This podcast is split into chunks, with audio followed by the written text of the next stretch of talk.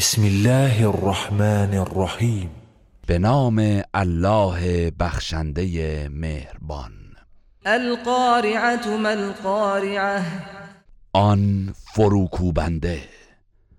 آن فروکوبنده چیست؟ و ما ادراک ما القارعه، و تو چه دانی که آن فروکوبنده چیست؟ یوم یکون الناس کالفراش المبثوث، روزی که مردم مانند پروانه های پراکنده حیران و سرگردان خواهند بود.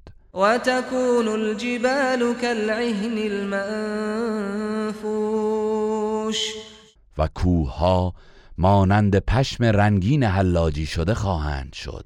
فاما من ثقلت موازینه فهو فی عیشة راضیه، و اما هر کس که در آن روز کفه میزانش سنگین باشد در بهشت در زندگی رضایت بخش خواهد بود.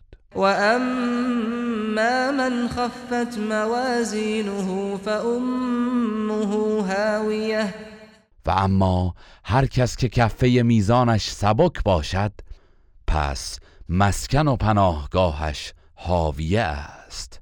و ما ادراک ما هیه، و تو چه دانی که آن هاویه چیست؟ نار حامیه، آتشی است سوزان و شعله‌ور. گروه رسانه‌ای حکمت.